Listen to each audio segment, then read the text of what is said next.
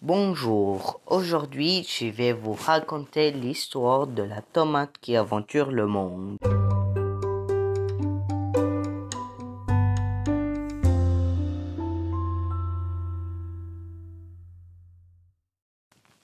Il était une fois un fermier du nom de Gérald qui attendait son paquet de graines de tomates. Le facteur arriva avec le paquet sain et sauf, chance. Puis l'agriculteur planta ses graines dans les terres agricoles de sa serre. Après un mois, en prenant soin des tomates, en les arrosant et en les surveillant, il récolta toutes ces tomates mûres. Ensuite, il appela un camion d'une compagnie pour transporter ce fruit rouge afin de les vendre.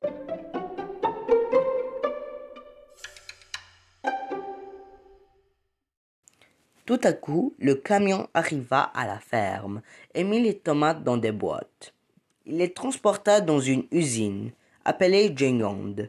Cette fabrique transporta les tomates en pâte de tomates dans des canettes. Puis, l'usine commanda un fourgon pour qu'il puisse transporter les canettes de pâte de tomates dans les marchés.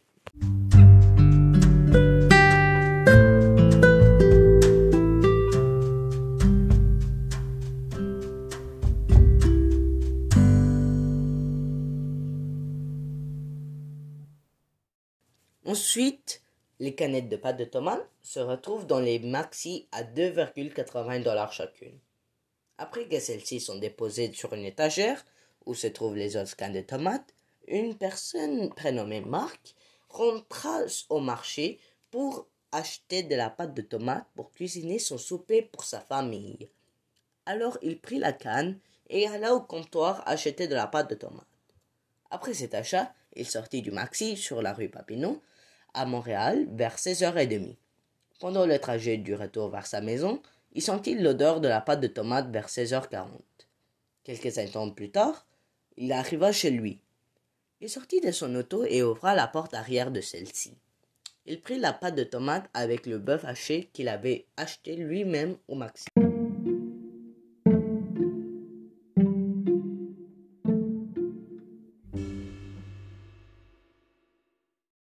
Ensuite, il monta les escaliers et ouvra la porte de sa maison.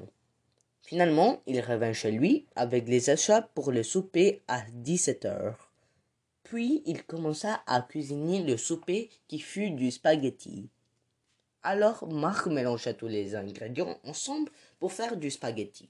Il finissa de préparer le mets à 18 heures. Peu de temps après, toute sa famille était à la table et mangeait le spaghetti. À la fin du repas, il ramassa et lava toutes les assiettes afin qu'il passe par un tuyau qui va jusqu'aux égouts. Fin.